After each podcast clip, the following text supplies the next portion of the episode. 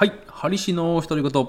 えー今回はですね、2つ前のラジオ放送で、えースタンド FM の方でコメントをいただきましたので、そのコメント返しになります。えー不動産仲間でもある陸軍トラック野郎さんから、えコメントをいただいて、えもうちょっとですね、私の裏稼業の方を詳しく話してほしいということだったので、それの、えーまあ、コメント返し、アンサーになればなと思います。ツイッターの方でも、えちょっと気になるといった声もあったので、それの参考というか、えー答えになればなと思ってます。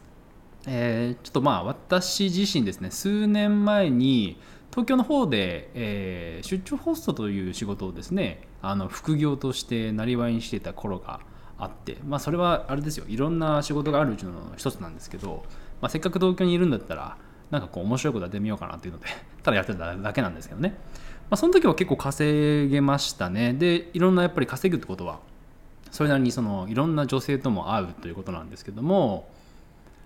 まあコロナ前だったのでしかもこういろんな意味でそういった女性向けの風俗というのが結構白熱していた時代だったので、まあ、数年前なんですけどね、まあ、別に今でも全然需要はあると思いますね。今まあ東京とか、まあ、首都圏は特に相変わらずだと思います。特にあのいろいろとこう去年まあ僕自身がですねあの日本各地行った肌感覚で言うとやっぱり東京とか神奈川とか千葉埼玉はまだまだ全然そういった出張ホストっていうのは熱はありますしあの他の都市例えば九州、まあ、福岡とか、えー北海道であれば、まあ、札幌ですよねとかっていうのは名古屋とか大阪もまだ全然大丈夫だと思います。でまあ実際まあ、僕の今のこの肌感覚で言っても東北でも全然問題ないんですけどもただ稼げるか稼げないかでいうとどうなのかなって感じですね。うんマッチするかマッチしないかだったらマッチすると思うんですけど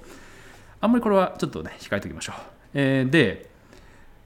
えーこの収録実はあのもう6回ぐらいやっててなかなかねこう話がまとまらなくて難しいんですけど、えーエロは稼げるのかっていうことでエロコンテンツをじゃあなんかこう副業でやってみたいなと思った時に大体こう思いつくのがいくらかあって例えばアフィリエイト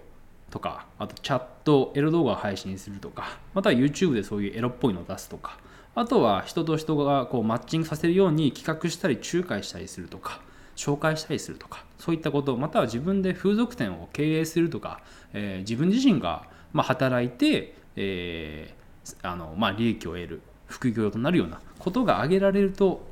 まあ安易にですけどちょっと考えるわけですよ。で、ま、ぶっちゃけやっぱり法律に違反しては本当はアウトなんですよね。日本ってすごくこうエロに対しての法律が厳しいんですよね。なので日本人であるっていうだけでもうそういったエロコンテンツをやるにはすごくこう不利なんですよ実は。でその中でもじゃあなんかこう副業としてやっていきたいって言ってエロを考えた時にあの絶対やっちゃいけないことは人と人とがこう、まあ、マッチさせていわゆるそれを企画したりそういった場所を企画したり仲介したりとかするっていうのは完全にアウトですね。これはあの売春禁あ防止法ですね。でもう完全にガチガチにアウトなのであの売春っていうのはタイプが2つあって単純売春って言われるいわゆる遠行ですね。人と、まあ、自分でお客様を見つけて交渉して、えーお金をいただいて性行為をするっていうのが、まあまあ、普通にアウトですし。で管理売春っていう、えーまあ、自分が、まあ、指定した場所で、えー違う人と違う人をこう合わせてそこで売春行為を行ってもらってその利益を得るそれを仕事としてしまうような形は管理売春ということでアウトです。これはもう絶対にしちゃいけませんね。ええで、これはまず、まあ、外すじゃないですか。その選択肢から。で、そうすると、まあ、比較的簡単というか安全なのは、えーチャットとかアフィリエイトとか、まあ、ちょいエロの YouTube を出すとか、それぐらいだったらね、まだいけるかなと思うんですけど、ただ、やっぱりアフィリも結構もう、アフィリエイトのプロが、もう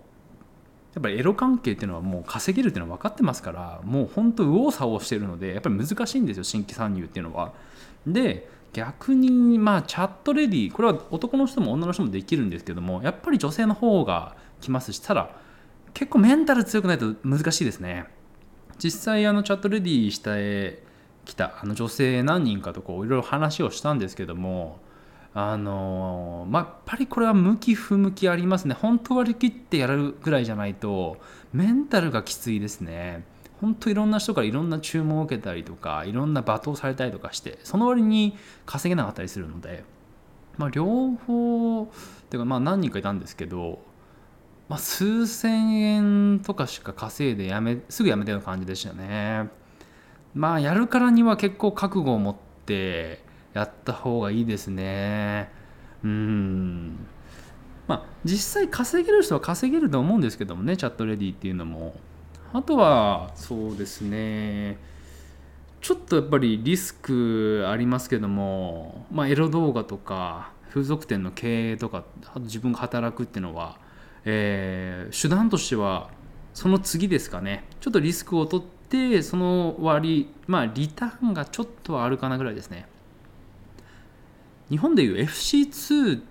ていうところはですねあのポイントとか実際商品を売って、えー、それを買ってもらうと料金が発生してっていうことなので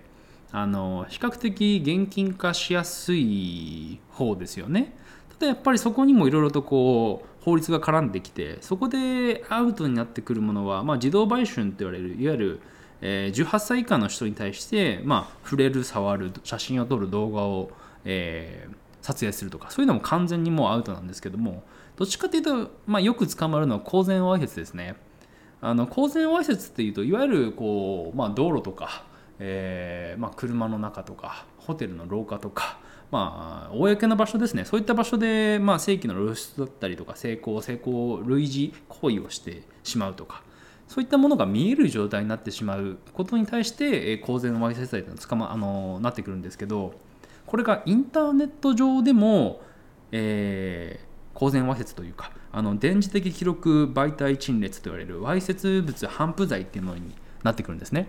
で日本の AV とかモザイクかかってると思うんですけどもそのモザイクかかってないいわゆる無修正のものをいわゆる正規が露出したようなものまたは性行為が見えるような状態のものをアップしてしまうと、まあ、ダメですよというか捕まりますよっていうようなことなんですね。なのでそのまあやない方絶対いいと思うんですけどまあうんそれをやったとしてもその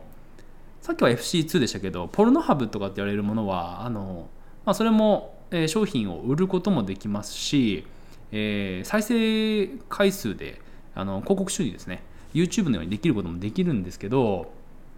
あの1再生あたり0.1円なんですよね。10万回再生したとしても1万円なんですよね。だからリスクに対してね全然見合ってないと思うんですよね。まあ趣味でやるんだったらいいのかも分かんないんですけど捕まる覚悟で。いやー面白くないと思いますけどね。しかもその出した動画とか画像とかっていうのを結局アフィリエイターとかそういった他の人にいわゆるこう、まあ、ダウンロードされて逆にそれを使われるとそっちの方に結局その自分の持っていた画像とかそういうものでもあの人のものになってそっちの方で広告収入が発生してしまうと。それもまあ面白くないですし、まあ、どっちにしろ面白くないですよね、まあ、うんなのでちょっとおすすめではないですね実際。で、えー、自分で風俗店の経営をしたいまたは運営をしたいとかそういったものを考える人もいると思うんですよね。例えばデリヘルの、え、お店を副業でやってみようとかそういった本とかネットでもあるんですけども実際の、えー、これもデリヘルの経営をしてきた人にちょっとこう聞いた話なんですけども広告、えー、月の広告費っていうのがまず 20, 20万円以上で、えー、そこからですねそこからっていうかそれとまた別で単純にこう売り上げがあるじゃないですか。例えばジョーが取ってきた、えーまあ、お金に対して、まあ、55%以上が、まあ、契約次第ですからね。あの上の方の手取りになりますね。で残った分の 40%45% とかの中で広告料だったり、まあ、車の、まあ、料金、まあ、ガソリン代とかあと事務所の家賃とかそういったものを払っていく。でそれを残ったものが利益になって自分の方に入っていくってなるとかなり大変ですよね。いっぱい女の子いないといけないですしそれを管理してで自分が昼本業あるのに夜そういうこととか、まあ、できるかできないかの話で根気よければできるのかもしれないですけどなかなかハードだと思いますね。うん。で逆に出張ホストの方もなんですけどもうんやっぱこれ男の人が楽しい仕事ではありますけどまあちょっとねこれもなんかリスクばかりで大変申し訳ないですけどものあのやっぱこれもリスクが実はありますね。まあ、基本的には楽しいものなんですけどもやっぱりリスクとしては、えーまあ、相手を選べないっていう、まあ、別にそんなん関係ないよって人もいると思いますけど、まあ、それもそれであってあとは単純にうん集客の問題がありますねさっき広告料が20万以上って話だったんですけどもやっぱりそれを出せないよっていう場合は基本的に自分で探してこないといけないのでホームページとか、えー、またはこうマッチングさせるのサイトとかそういった場所で集客をしてこないといけないわけでそこで集客をしてでそこで来た人に対してサービスをするわけですからね。で実際あとあったとしても性病のリスクとかまたさっきも話したちょっと売春の方で引っかかってくることもあるのでこれは売春の方で自分が買われる側なんですけどもね、えー、まあ買っていただいた女性ないしは男性の方に、えー、まあ売春行為があるというようなことになってきます。まあ、ただ、この売春行為もなんですけども、じゃあ、それ、もう、それ前提だったらもうダメなんですけども、基本的には、デリヘルもそうですし、あの出張ホストもそうなんですけども、性行為はしません。で性行為をしない以外のことのサービスで満足させるというようなことなのでしてしまうと買収になってしまいますけどしないのであれば、まあ、大丈夫ですと。であまあこれを自分でする人いないと思いますけど、まあ、出張ホストの方でも一応あれですよ警察に届け出が必要です、えー、風俗店の経営というか営業の届け出っていうのが必要ですねこれデリヘルと同じですデリヘルの、えー、男性版っていう感じですかねというような形で届け出を出した方が安全っちゃ安全ですね。まあ、フリーランスでしている方もいるのかもわかんないですけども、まあ、一応、えー、お話ししていきます。一応そういった許可が必要になってきますね。まあ、その成功するしないはね、あのそこからはもう自由恋愛ですから、もうそこら辺は、まあ、ちょっとわかんないです。で、あのそうですね。今いろいろとこう法律の話とかいろいろしましたけども実際にあの捕まる時で多いケースがあの自動売春とか公然わいせつとか、えー、まあ、売春防止法いわゆる単純売春とか管理売春とかで捕まることもありますけどもそれと同じぐらい捕まってるのは脱税ですね。あの税金逃れをしてしまっていわゆる申告してないそれでえまあそういったエロコンテンツで稼いだお金をちゃんと申請してない場合はまあ、捕まってしまうとそこからあの足がついてしまうようなことがあるのでそういったところのリスクもね実はね考えないといけないというような感じですね。でいろいろとこう話していきましたけどもまあ何て言うんですかね自分の趣味というか楽しみぐらいの程度で収めるなら別に、まあ、エロコンテンツ的なことはいろいろ本当にあまたにあると思います。でやっぱりそれで稼ごうと思うとまあ選択肢としてはもうチャットとかうん動画はやめた方がいいと思いますしやっぱりそういう風俗店のまあ経営とか、えー、自分が働くっていうのもやっぱりそういったいろんな色面倒くさくなってくるっていうことを考えると基本的にはねもうどれもなかなか手出せないですよね。うん難しいなこうやって話してみるとただ逆にですねあの一番今こう話してて思ったのが、まあ、これが一番安全で数稼げるのかなって思うのがこの例えばアフィリエイトでもチャットレディでもエロ動画でも何でもいいんですけど出張ホストでもいいんですけどノウハウを提供するっていうのが一番安全で一番稼げるんじゃないかなと思うんですよね。例えばアフィリエイトで月例えば20万稼ぐやり方を教えますとかチャットレディでえー、月すぐ50万円稼げますとかそういったことをですねやってコンテンツ化して出す。いわゆるそれの情報を売った方がなんか安全だしそんな後腐れないというか一番簡単なような感じするんですけどね。やっぱり無理に頑張ってしまってその法律に違反してそれがバレてしまうともう刑務所に行ってしまいますからこれ副業どころの話じゃないので本当にこういうことをねしないようにしてうんやっていくのが一番いいのかなと思いますね。なのでやっぱりこう単純にねこうエロいことだったらいっぱいなんかこう人いるし稼げんじゃないかななんて安易な感じで言ってしまうとなかなか難しいんじゃないかなと。ただ別にねこう、まあ、まあ僕の経験上ですけども、えー、普通にこう女性と男性が会う会ってこうお話ししてでちょっとこう遊びに行ったりとかそういうぐらいだったらね別にこうお遊びでだったらできるわけですから、うん、そのぐらいの感じでねあのー、やめていただいて あとはこう妄想の世界ですよ。もうその想像ぐらいでね楽しんでいただいて実際はね手を出さない方が一番いいんじゃないかなと思います、えー、これがね、えー、陸軍さんのコメント返しになってるのか分かんないですけども、えー、大丈夫だったでしょうか？えじゃあ今日はこのぐらいで終わろうと思います。それではグッバイ。チャオ。